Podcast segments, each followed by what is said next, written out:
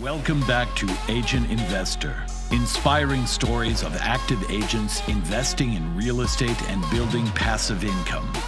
In a business where potential deals are all around you, why not leverage your skills to invest for yourself, your family, and your future? And now, let's jump into the latest episode of Agent Investor. All right, everybody, welcome. I want to let everybody know that is listening right now that I take feedback, very well, and I love feedback. I love to hear what you're all thinking about, what you all need help with. But today, I felt like I kind of knew what was on the minds of a lot of different real estate agents and investors. And that is really what's going on in the economy right now. And I mentioned this on my personal Facebook profile that I spent 2 hours the other day getting into basically a Twitter war with multiple people. I usually don't do stuff like that because I usually view it as kind of a waste of time, but it's crazy because anytime, an economic event happens, there just gets put out so much misinformation that I initially kind of started out thinking, hey, let me help out. Let me correct some of this misinformation. And it truthfully kind of spiraled out of control from there. But I left that session, of me just kind of sitting in my house, going back and forth with a couple dozen people on Twitter, I left realizing how many people don't really have a good understanding of what's going on in the economy right now, what's likely to go on in the economy right now. And more importantly, for everybody that's listening right now, how that's actually going to impact the real estate market. Because in reality, of course, like the economy is all well and good, but we're all in real estate. We're all definitely real estate agents. Most of us are agent investors, or we want to be investors in real estate as well. So I'm going to talk today about what's going on in the market and what kind of the probabilities of what will happen. I do want to kind of put this caveat out there because this is kind of the biggest misconception that I see on Twitter and other just online platforms, and I think just in general, that people believe that there is only one possible outcome. Some people believe that the real estate market's going to crash or the stock market's going to crash. Some people believe it's going to go way high up or down, or some people think that unemployment is going to spike or inflation. And if you can only hear this one very thing right now, it's that there are multiple different possibilities because there are so many variables. And the biggest thing that I see on Twitter or on Facebook or on other social media platforms is what I would call kind of like a one variable prediction, whether it's bank failures, whether it's inflation, whether it's the job market, whatever it is, they focus on one thing and they focus on one individual thing when in reality, there's more like 15 to 20 major variables that impact not only the economy, but also the real estate market. So today I'm going to do my best to kind of go through not only what those variables are, but what I believe is the most likely scenarios kind of moving forward. And then I'm going to wrap with how that actually impacts all of us and how we should potentially change our business today when we're working with buyers, working with sellers, flipping homes, buying and holding homes, or investing passively in deals. I put this little graphic up literally a half an hour ago as I was kind of getting ready to do this presentation. I saw this in my newsfeed and it said, wow, like this couldn't be any more relevant to exactly what I'm talking about. And you're all real estate agents working with clients, right? Working with buyers, working with sellers, maybe fixing and flipping, maybe buying and holding. And this is a meme that I saw in my Facebook. And look at it. This is what people think about real estate agents. This is what people think, right? Most people think right now that the world is on fire, the world is collapsing, and that everybody in the real estate industry is basically just lying, trying to make money. That's essentially what we're all dealing with right now, right? We're dealing with the preconceived notion that as a real estate agent or as an investor, we'll say and do anything knowing that the world is on fire. And I just thought that this was so interesting for so many different reasons. And that's why I decided to kind of put it up there. If you guys are going to start to get value out of this presentation and you feel like you could benefit from coming to our upcoming 2-day event, that you register right now by going to www.agentinvestorevent.com. We only have seating for up to 250 people at this event, and we've got 200 people plus that have already registered. And I know I've said this before, but there are certainly some people that have not heard this yet. All of the biggest breakthroughs that I've had in my real estate career have come by going to 2-day events. Whether I had to fly there, drive there, get there, no matter what.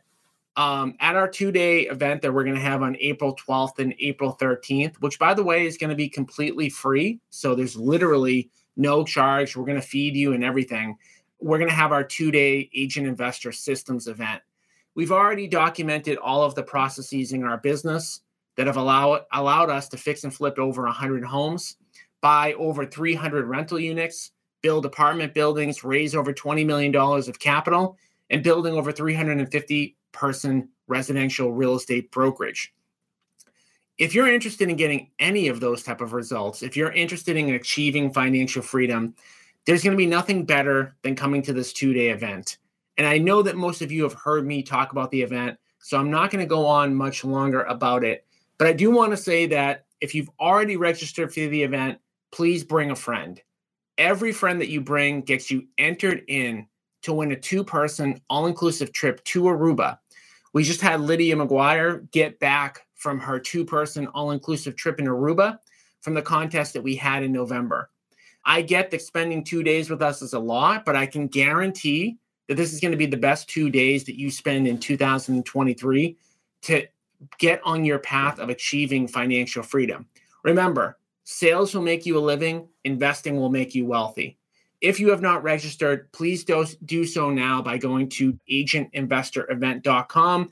Last thing I'm going to say is even if you're just pretty sure that you want to come to the event, please register so that you reserve your seat. If you end up not being able to come, don't worry about it, but just make sure you register, because once we hit 250, we can't literally take anybody else. Let's jump into the economic stuff, because I know that's what you guys came here for. So here's the reality. You go on Twitter, you go on Facebook, you get an email from your favorite guru. They're going to tell you this is where the market's heading. This is what's going to happen, okay? I wish I could do that for all of you. I wish I could say 100% this is exactly what's going to happen. And I know that most mentors, most gurus, most people that you see on Twitter or Facebook are going to drive after a narrative that's going to get attention. And that's one of the things that you have to understand when you're working with your clients is you're going to see a lot of people right now going to one extreme or the other, right? Saying something like a factual statement that there are many variables and that we don't have a crystal ball and that the crystal ball can never be perfect, that is not going to attract as many likes, as many clicks, as many YouTube watches, as many email opens, right? The headlines are always going to be, whether it's in the media or it's on Twitter, on Facebook or whatever, they're always going to be these big, bold predictions about how everything's going to burn to the ground or that everything's going to explode, right? Because those are the only two things that sell. Greed, fear, right? Greed, fear, greed, fear, greed, fear. So you have to understand, and your clients have to understand that that is the reality. So when things kind of start to get shaky, like, Credit Suisse Bank, when you have all of these banks, Silicon Valley Bank, when you have all of these problems and all of these headlines in the news, most people aren't thinking about how do I actually serve the base of followers that I have? They're thinking about how do I get the most likes, the most clicks, the most attention, right? If I had sent out an email saying, I guarantee the market is going to crash by May of 2023, here's why, and sent them a link to this, I would have at least double or triple the people on this. But I won't do that because I'm not going to lie to you guys. I'm not going to exaggerate. I'm going to give you guys the facts, the truth, and maybe that sells a little bit less well for me, but that's the reality. So anybody, I don't care who it is, anybody who tells you they know 100% factually where the market is going is lying, and most likely lying to serve their own interests. And I know some of the gurus out there, they might seem nice and they may be very nice people, but anybody who says, I know 100% where things are going, is making SHIT up. Okay, so keep that in mind. Now, having said that, my goal today is to tell you about the variables that impact the market and give you what the probabilities are. I can also give you scenarios where the economy is going to be on fire by May 2023, right? So what I want to talk about are those different scenarios, and again, what the probabilities are and what you all should be looking at as things change, right? For example, tomorrow the Federal Reserve is going to talk and make a decision on whether or not they're going to raise the federal funds rate tomorrow. That one specific thing will move markets. It's going to actually move markets by a good amount for multiple reasons tomorrow. It's going to move interest rates. It's going to move mortgage rates. It's going to move the stock market. That's one thing. And that's one thing that we can guess at. We can think about the probabilities, but we cannot say for certain exactly what's going to happen. But what is going on in the world today? Like, why are a bunch of people even tuning in right now? Like, I'm getting more people today than I normally get on one of these live streams. So why are more people on today? And it's because stuff is happening, right? We were kind of humming along, you know, kind of in a different market than we were in at this point last year. But all of a sudden, this Silicon Valley Bank pretty much rocked the entire world, right? It started bringing about conversations on things that we've never had conversations about since I've been probably born, right? I can't tell you that I've ever thought, I'm 40 years old, I'll be 41 in July. I don't know that I've ever thought in my entire life, hey, or had a conversation with somebody that said, hey, if I've got $350,000 in the bank, is my money at risk, right? The FDIC insures up to $250,000. I don't think I've ever had anybody say to me, hey, should I be spreading my money out across several banks because I'm afraid that my bank might fail and my money might be at risk, right? We've never had, since really the 1980s, inflation this high. And inflation being high really isn't a new thing. This has really been, we're probably 1 year into inflation being fairly high, but we haven't been in an inflationary, like a real aggressive inflationary environment where inflation's above 5%, at least as measured by the government, in a while, since the 80s, right? So that's going on. We're also seeing, we have a very strange labor market right now. If you go on CNBC or CNN Money or any of these kind of like news outlets, you'll see layoffs happening every day. You'll see Amazon laying off. I think they laid off 8,000 people yesterday. You'll see a lot of friction in the market, the labor market. But yet every single time that the unemployment rate comes out, we're still below 4%, which is very historically low. So we've got this weird thing going on in the labor market right now. Mortgage rates. Mortgage rates, as we all know, they went from 3% to 7%. In a very small period of time. And I think they were about 3% mortgage rates in maybe February of last year. And they went all the way up to 7% by like the end of the summer, beginning of fall, right? That was a dramatic thing. That's something that has been going on. They've come down a little bit since then. They're down to about 6.5%. And what happens with the economy and what happens with the Federal Reserve is going to greatly impact where mortgage rates go. I'm going to spend at least 5 or 10 minutes talking about mortgage rates, because that's going to drive what your buyers are going to be doing, what your sellers are going to be doing, what your investment rates are going to be, whether you should invest passively or not, and all that good stuff.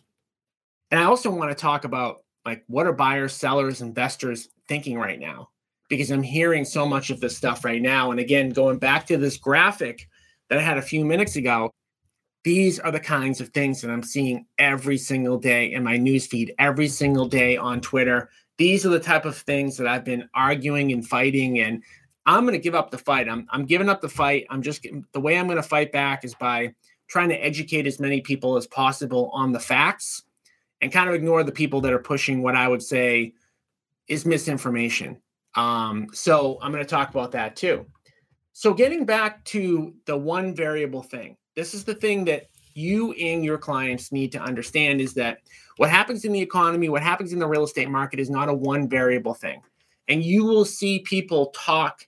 Most financial real estate market arguments are made in one variable. Somebody will talk about how inflation is going to do this, unemployment is going to do this, supply and demand is going to do this, when in reality, there are a lot of forces, right? I've got the main ones up here. Believe it or not, even though I've got a bunch of forces up here, there are way more than even this. But these are the most important when it comes to the economy and when it comes to real estate. And I've got up there, like we talked about, unemployment, wages, inflation, interest rates, the stock market, rent versus own discussion. That's one I actually don't hear that much, which is kind of crazy to me because that's how all buying decisions are actually made. Supply and demand, building constraints. That's a huge one in New England. I talked about unemployment. Unemployment is super low. It's 3.5%. It's 3.6% as of today. As you guys can kind of see on my next slide here, that's about as low as it gets. 3.6% unemployment. So unemployment is huge. Again, unemployment is something that we can make guesses at. We can guess where unemployment might go. I have a hard time hearing the argument that unemployment is going to go a lot lower. It's 3.5% is really, really low. But where unemployment goes is not something we can 100% predict. You know, whether a company decides tomorrow that they'd be better off with an employee or two less or five employees or so less. Most employees in the United States work for small businesses, owners like myself that, you know, don't have planned layoffs maybe, 9 months into the future. So again, of course, we can say if economic variables change, unemployment is likely to go up or down. But this is one thing that you definitely want to keep an eye on. And more important than the headline, the headline, again, this is the part where you need to get educated. You need to educate your clients. So we have to be very careful, especially in a point like we're at today where there's a few bank failures. The world is always going to be coming to an end, right? If I put up on, if I owned a news network, and again, I gave the same presentation I'm giving to you guys right now, where I say, hey, the world's kind of like, okay, it's not super great. It's not bad. Nobody's going to tune in. Okay. So you have to be careful when you're talking about unemployment. Don't look at the Amazon 8,000 employee layoff that happened yesterday. You got to look at the unemployment rate. Steer clear a little bit about the headlines. Pay attention to the unemployment rate, and the unemployment rate is super low. For the real estate market, people have to have jobs. People have to be employed. People have to be making money to pay rent and to buy homes. Okay. So those two things, of course, we want to keep. Unemployment is one of the top things to kind of keep an eye on. And again, it hasn't yet been a problem. I say yet because it very well likely could change. So I don't want to just give you guys predictions, which I'm going to give you. I want to give you guys ammunition so that you can kind of figure this stuff out on your own as time goes on. It's the old analogy of like you can give somebody a fish or teach them how to fish. My goal on this presentation is to teach you all how to fish so that, 9 months later, when I do another economic update, you attend, but that you're looking at the same data I am. Inflation. Inflation's high. Inflation is actually higher than what they report.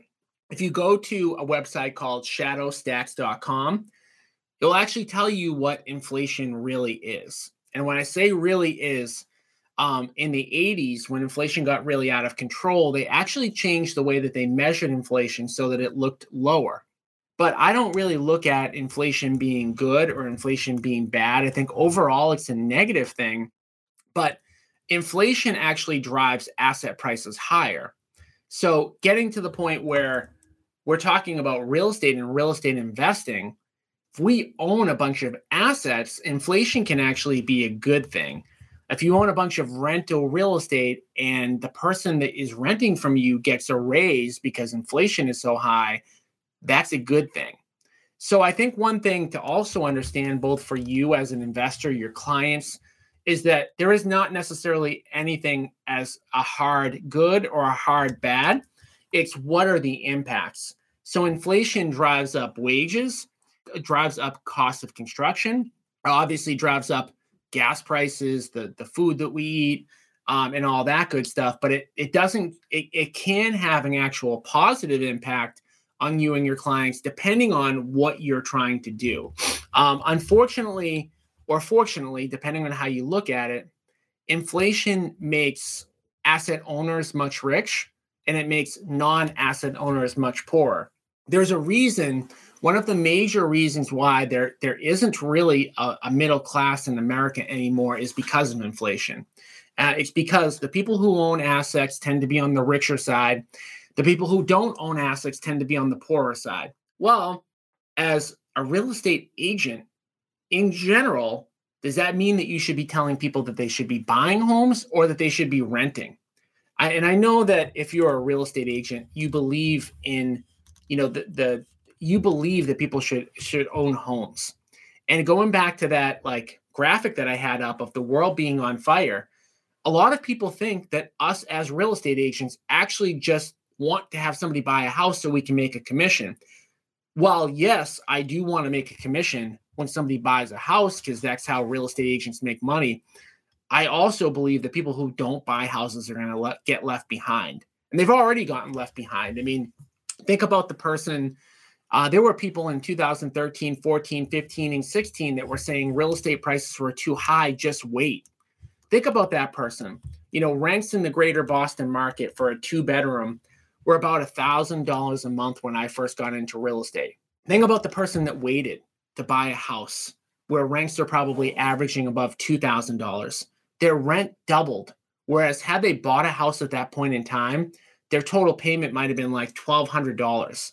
So I know that all of you kind of understand this, but keep in mind that you are definitely going to go head to head with a lot of these internet gurus that are going to say the market is going to go to zero, so don't buy a house, just wait until it's 50% of its value in 3 months. And that's just not going to happen. That's one thing I will say for sure, especially if you're in New England. In the next 3, 6, 9 months, there will not be a significant amount of a price drop to where a retail buyer like will hit the lottery by waiting. That is not going to happen. And there are so many reasons for that I'm going to go into today, but just keep that in mind. But it's not just about what's going on in the market. It's also how does the government and how does the Federal Reserve respond to this? This might be the most important slide that I have up here today, which is not necessarily what's going on in the real market, but how are things being manufactured? What is the response that the U.S. government's going to have, our central bank, and central banks around the world? And again, can I tell you 100% what will happen? No, I can't, but I can tell you what is most likely to happen based on past history and based on other variables that are going on, okay? One simple thing just to kind of like think about as an example of like what the motivations of the Federal Reserve, the motivations of our government, okay? When real estate prices go down, do they collect less in taxes or more in taxes? Just simple question, right? Does the government collect more in taxes or less in taxes when the values of real estate go down? So they collect less, right? So there are a lot of motivations, government-based, Federal Reserve-based, to keep asset prices high. There's a lot of motivation there, okay? I took this clipping out of CNBC. This might even be what's on CNBC right now if you went on to CNBC. And it says, Treasury Secretary Yellen says the government could backstop more deposits if necessary. And so this is another thing that happened really sometime around the 2008 Great Financial Crisis. And it's been going on now for 15 years, which is that the Federal Reserve and the U.S. government and Federal Reserve, the central banks around the world have all taken a policy, a bailout policy, where they don't want asset prices to go down, and they're willing to inflate the dollar or the euro or whatever currency their country is in. They're willing to accept that, right? They're willing to accept that. Even though they don't want to accept it, they're willing to accept it. To get a clue, like a lot of people have said, and you will hear, if you listen to the Federal Reserve and you actually listen to their conferences over the past year, you will hear them say basically every single time, we're going to keep raising interest rates and that inflation is our getting inflation down is our number one priority. And they've done things, again, not to get too nerdy about this, but they've done stuff called quantitative tightening, which means they're reducing the money supply. And they've also raised interest rates. So in the past 6, 7, 8, 9 months, they've actually taken some steps to reducing inflation.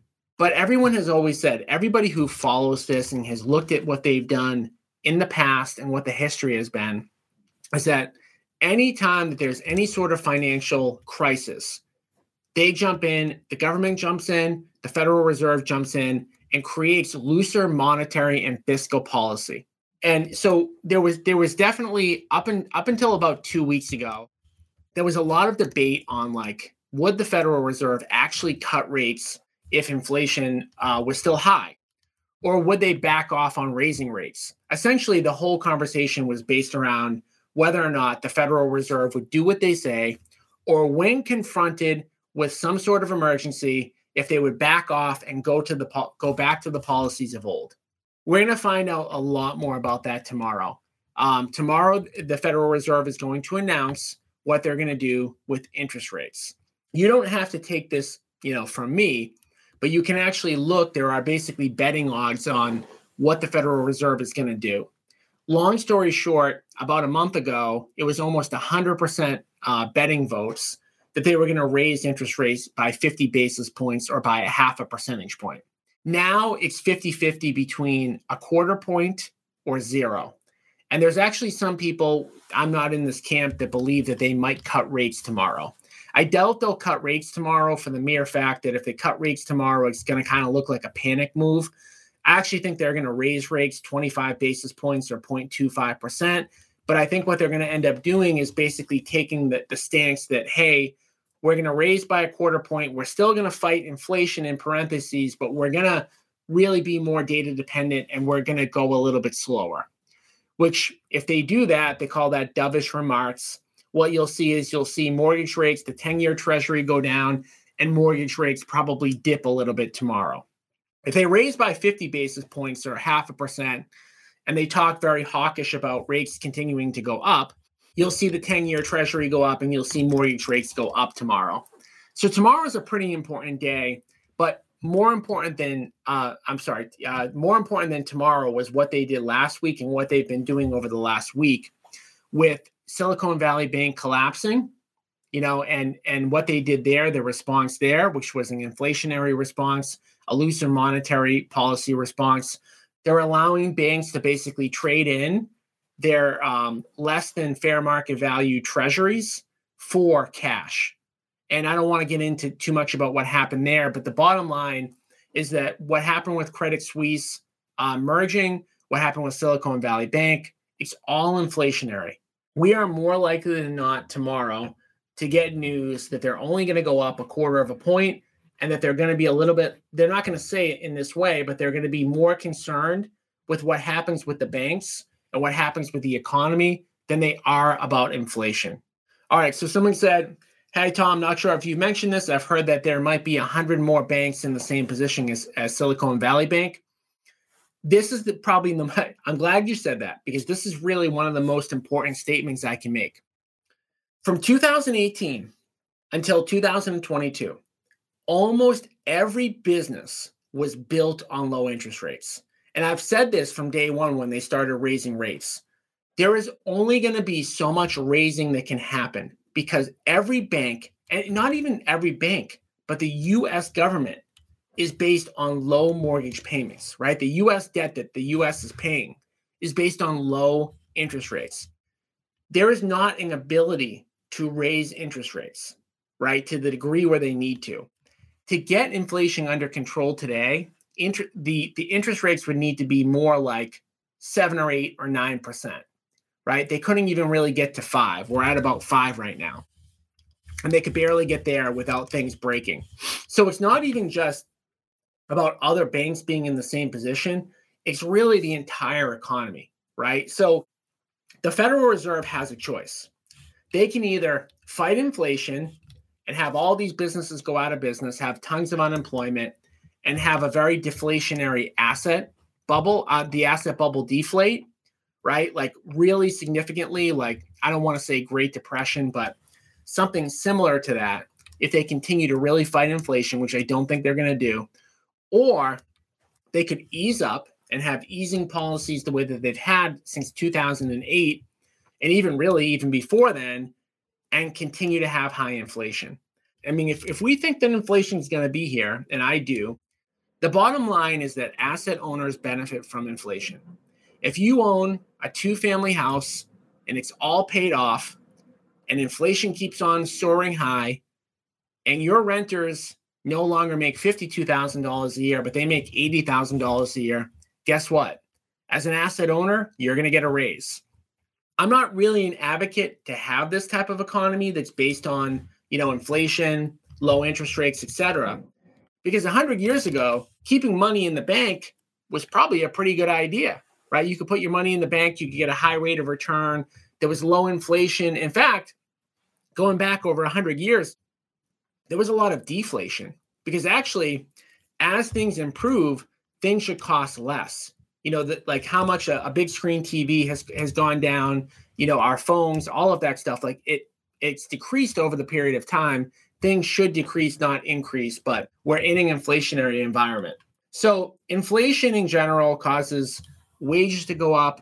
It'll put upward pressure on rents, put upward pressure on housing. Again, this is one variable of many, right? If the unemployment rate goes to 20% tomorrow and we still have high inflation, the unemployment will override the inflation. All right, so we've got the stock market. All right, so stock market has been up. And a lot of people have been saying, like, why is the stock market so high? Why is the real estate market still so high? It seems like it's overpriced. That's because most people are looking at things in what we call nominal terms. So nominal terms means when we look at the stock market and we see basically a 4,000 S&P 500, if the S&P 500 goes from 4,000 to 4,100 by the end of the year, maybe it went up only 2 or 3 percentage points. And someone will say, yes, the stock market went up. And they kind of feel good about that. But the reality is that if your money has gone down 6 or 7 or 8 or 9 or 10%, if you go on shadowstats.com, and your money is way down, you're actually losing. So this is kind of the trick with inflation that, again, the Federal Reserve definitely knows. It's a lot more palatable for someone to see their stock market balance go up, their housing value go up, but lose more money through inflation because they don't really calculate out the inflation tax. So I want to say one more thing as it relates to real estate. And this is the rent versus own conversation. And this is something that I don't see talked about enough, but it's one of the biggest things that people do on a day-to-day basis when they're thinking about buying a property, which is, what is my cost to rent versus my cost to own? And we know that in most cases, if the cost to rent is going to be higher than the cost to own, well, most people are going to go out and they're going to buy a property. Now, the theory a lot of times is that if it's more expensive to own than to rent, and that gets too out of whack, then more people are just going to rent. So if you kind of look here, this is a really interesting chart.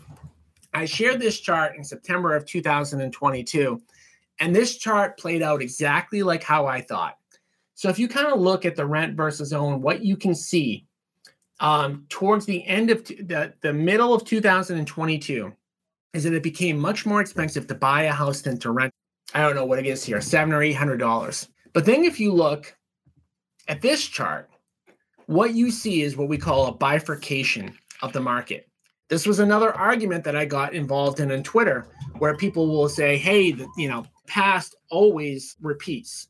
But in this case, this is something that we didn't see when the market corrected the last time, which is that there are certain pockets of the United States where it is much, much more expensive to own than to rent. So if you look at this chart and you look at like San Francisco, it costs you $5,500 a month more to own than to rent. If you look at San Diego, $1,600 more a month to own than to rent. But then you look at Austin, Texas, $1,400 a month more. But then if you look at a market like ours, like mine, It's only $461 a month more to rent than own in Boston. Geez, that's only $5,000 a year. When you factor in the tax deduction you get on your mortgage interest, that's probably a break even. But then you look at, you know, other markets across the U.S. You look at Baltimore, it's $820 more. This chart matters. Seattle, almost $2,000 a month more. This is a bifurcated market. I shared this chart in September of 2022. And the crazy thing about this chart is that it actually predicted where prices were going to go. Because if you look at what markets are getting hit the hardest right now, you look at a market like Austin, Texas, you look at a market like Southern California, and you look at some of the Florida markets, those are some of the ones that have gotten hit the hardest. Now, when I say hit the hardest, those markets still aren't down more than maybe like 10%. And some of them aren't even down 10% year over year. But another thing I got into an argument with people on Twitter is what everybody on this call knows. Guys, since like the middle of January, for those of you who have had listings, has there been a lot of people at the open houses and more bidding? Or did that kind of like completely go away? And does it feel like this spring market is just going to fall flat on its face? I know that all of you are in different markets, but I will tell you this. In my market in New England, we are getting packed open houses. We are getting crazy multiple offers, not as crazy as the beginning of 2022, but I will tell you this. In March and April and May of 2023, Boston area real estate market is going to look like it's going to go up. It's going to go up because we've had some craziness. Again, going to the bifurcation of the market. And really, again, why I got into that Twitter fight was the difference between what the perception is and what the reality is. Somebody showed me a red fig chart that basically said the Boston market went down, I think like 1% year over year.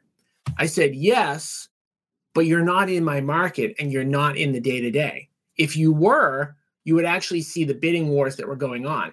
So think about this, and this is the part where like you need to like educate your clients, because your clients are going to see the same chart that Twitter fool saw, and they're going to say the Boston market's down 1%, so I can offer 10% less for this property, when in reality, properties are selling for probably 3 to 4% more than they were last year, on average in my greater Boston market, okay?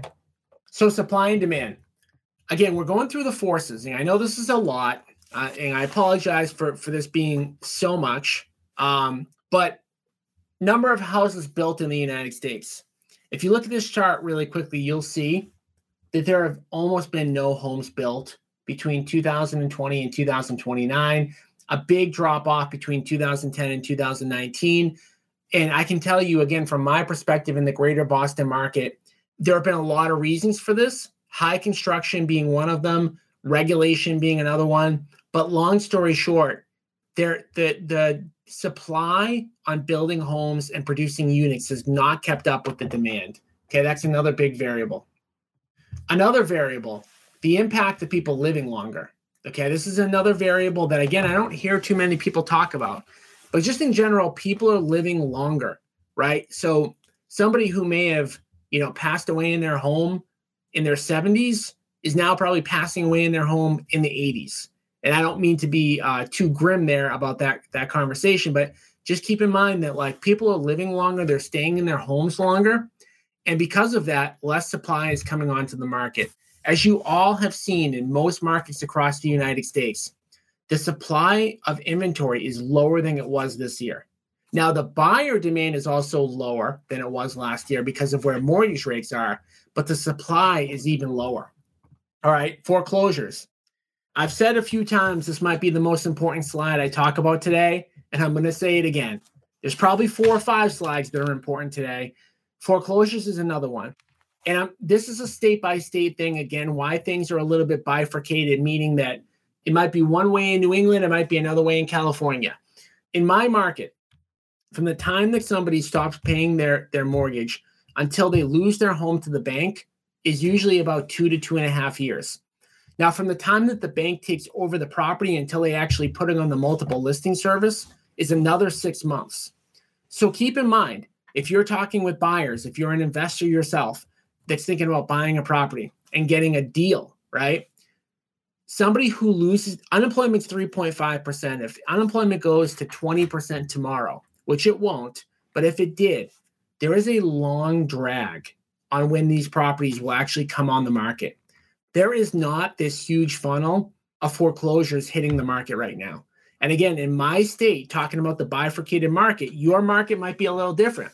From the time somebody stops paying their mortgage until the bank sells their property, maybe it's 6 months where you live, but it's definitely about 3 years where I live, which is exactly why when somebody says to me, in Greater Boston, the market is going to crash in 2023, I say to them, impossible, not possible, not possible, because of how long this stuff takes.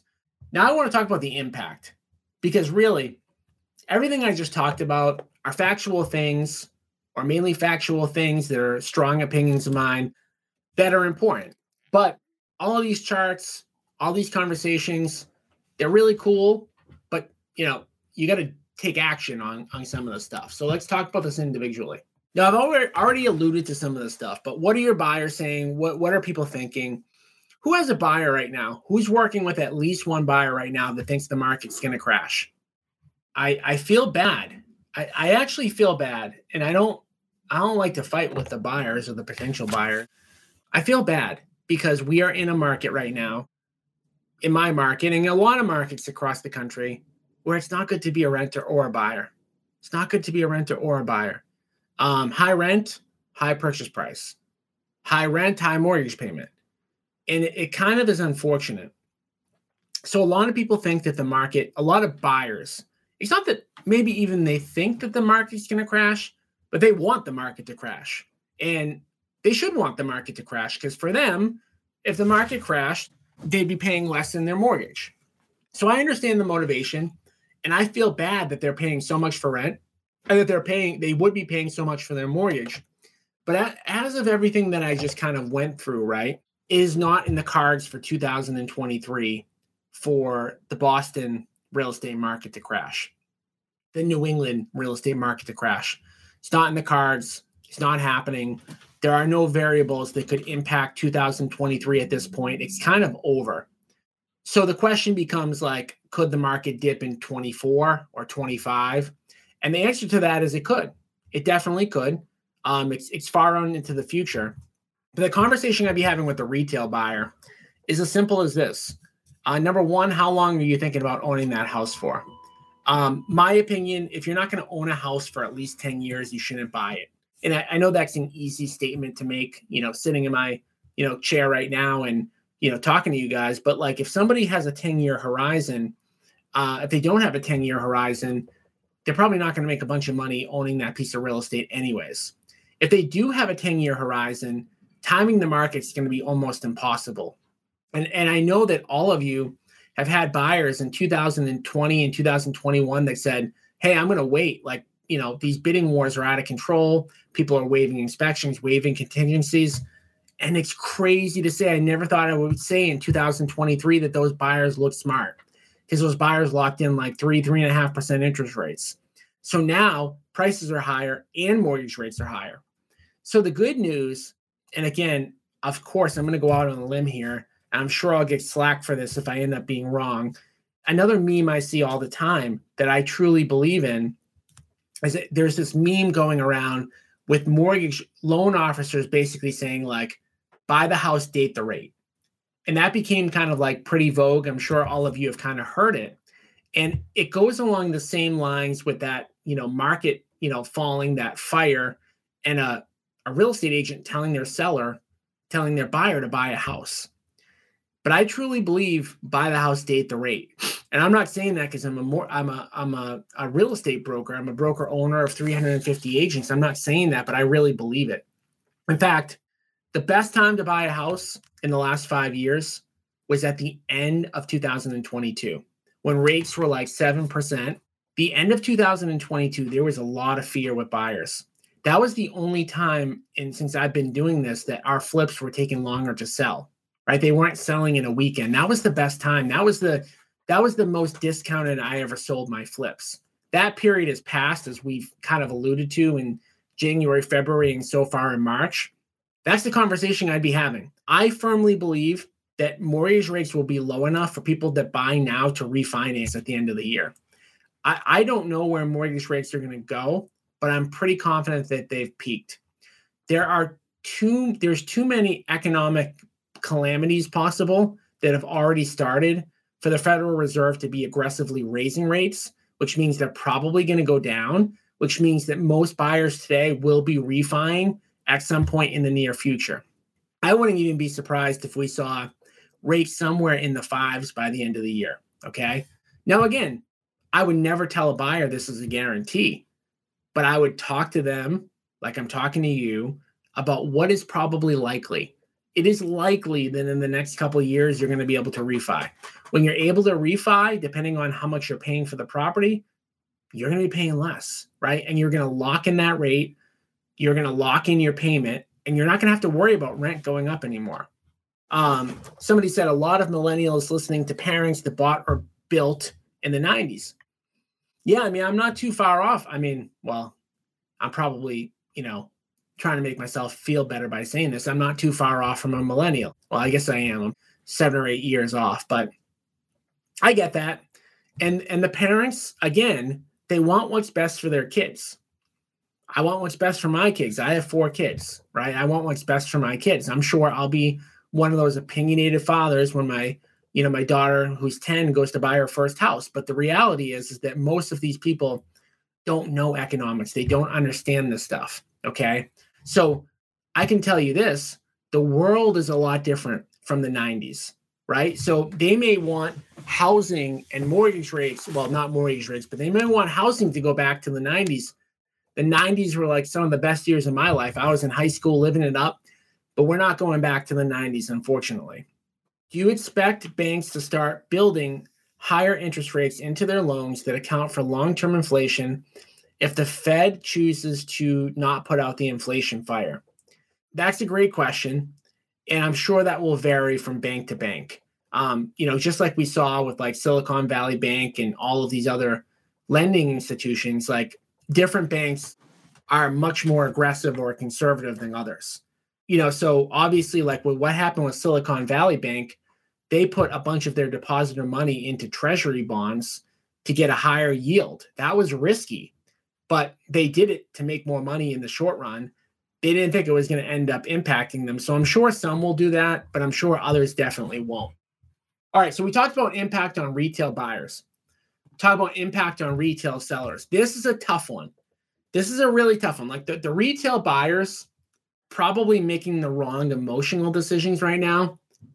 Retail sellers are unfortunately a little bit clamped down by actual economics. So what's going on right now, you all probably know, me and my team go on 100 face-to-face seller appointments a week, try to buy 2 or 3 investment properties each and every week. Right now, sellers are kind of in a little bit of a bind because most sellers have 2.5%, 3.5% interest rates. If they're going to go out and they're going to rent or they're going to buy, a lot of them want to make a move right now. There's a lot of pent-up demand to sell houses. It's not coming onto the market because of actual financial issues.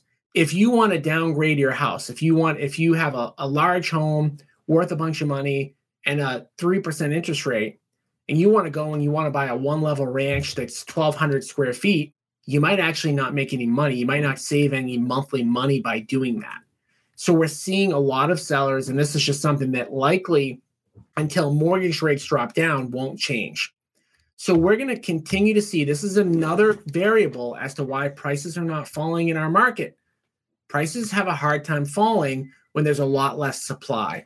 And one of the major reasons there's not a lot of supply right now is because when sellers sell, they have to go and buy another house. Number one, if rates go down a lot, if rates went into the 4.5% tomorrow, you'd see a lot more buyer demand, but you'd also probably see a lot more seller demand.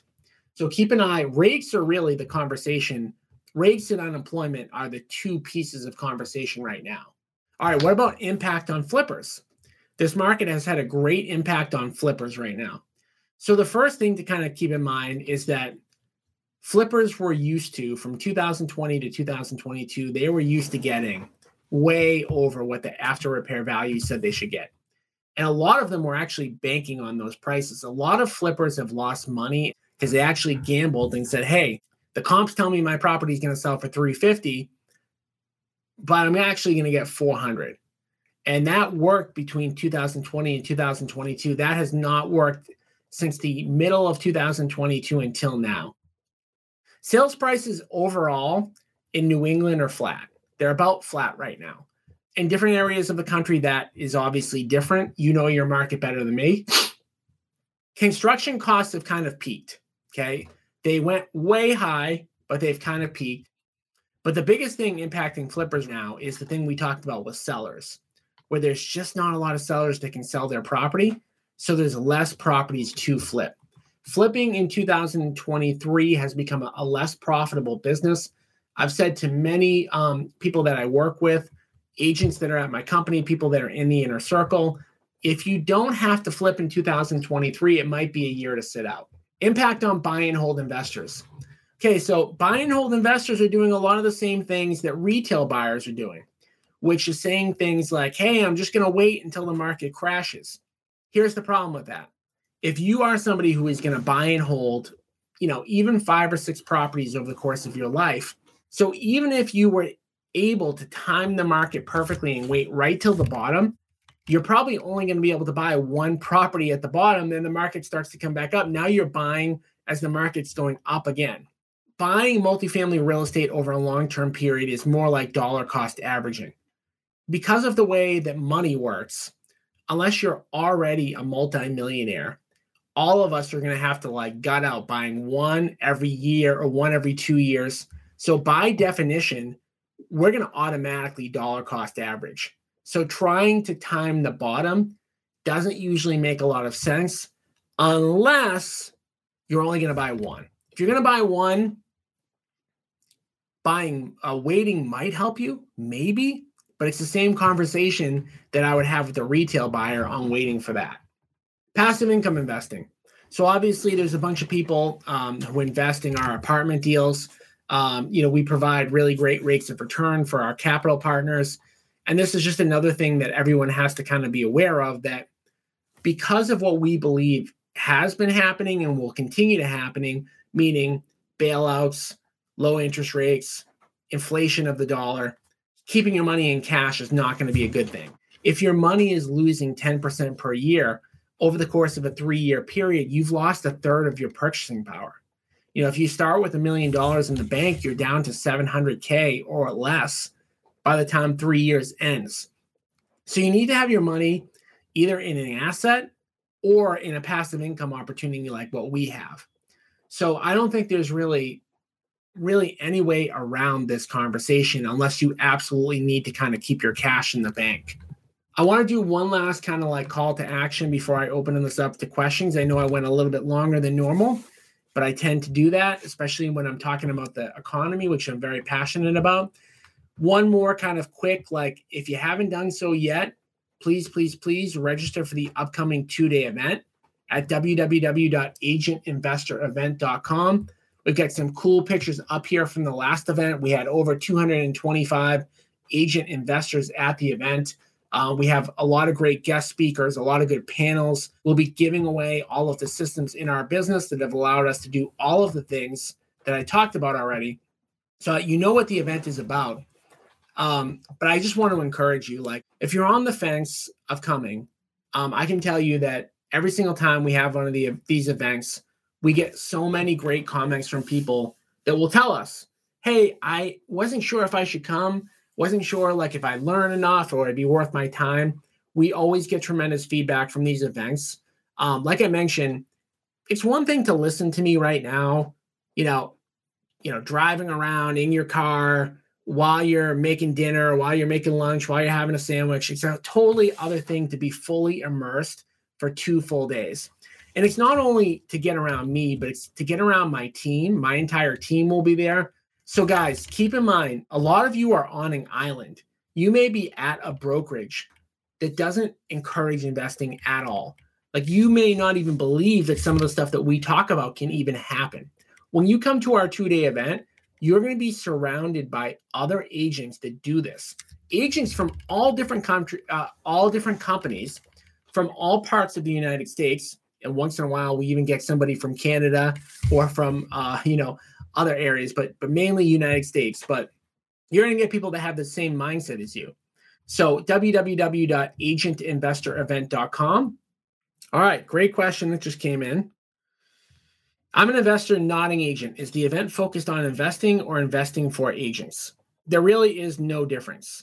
Everything that we teach can be applied whether you're an investor or you're an agent or you're both. There are definitely This presentation is a good example of a presentation that will be a type of presentation that will be at the event. So, Christina, if you felt like you got value out of today, then it'll be worthwhile for you to come April 12th and April 13th. If you thought that today was just way too focused on agents, then it's going to be similar. My opinion is that this stuff all applies no matter what. But of course, I do talk because most of my audience, 90% of my audience are agents. This is how the conversation kind of goes. All right, guys, I don't want to hold all of you up. I don't have anything else to cover. The last thing I'm going to say is, if you guys thought today's message was powerful and you feel like it helped you, my biggest recommendation besides coming to the event is to listen to our podcast. The great thing about our podcast is you can listen to it anywhere by going to www.agentinvestorpodcast.com. You can listen to that in the car. You can listen to that while you're cleaning your house. You can listen to that while you're going on a walk. You can listen to that when you wake up in the morning, get into your car, doing whatever you're doing. Listening to podcasts is the easiest way to get educated. It's why I podcast. Coming to the in-person events are much more powerful, but they're not as convenient. I would highly recommend, if you're serious about investing, if you think that today was powerful, just start downloading some of those episodes. I release a new episode every single week, and you'll see really quickly if you like the show. If you like the show, keep downloading, keep listening. We come up with new content each and every week. www.agentinvestorpodcast.com. Last thing I'm going to say, if there is anything that you all need help with, please comment in the Agent Investor Facebook group. If you're not in the Agent Investor Facebook group, go to www.agentinvestor.com. Agent Investor has 11,000 agents in that group. Most of the time, it's me talking. I know you guys value what I say. If you didn't, you wouldn't be here. But I also value what you have to say. And what I mean by that, besides just, thinking that I'm a nice person, this stuff is all for you guys, right? I'm teaching you stuff that I know. I need to know what you need help with, right? So I can come up with topics. I can come up with ideas. I can come up with things I think you should know about. But don't be shy about going into Agent Investor. Be like, hey, I went through the podcast. I went through the live streams. I haven't seen anything on seller financing or how to find great off-market deals or how to evaluate an apartment deal. Type that in and you're gonna get what you need. But if I don't know that you need something, then I can't produce it. And keep in mind that not too many people do that. Not too many people give me feedback. Not too many people tell me what they need help with.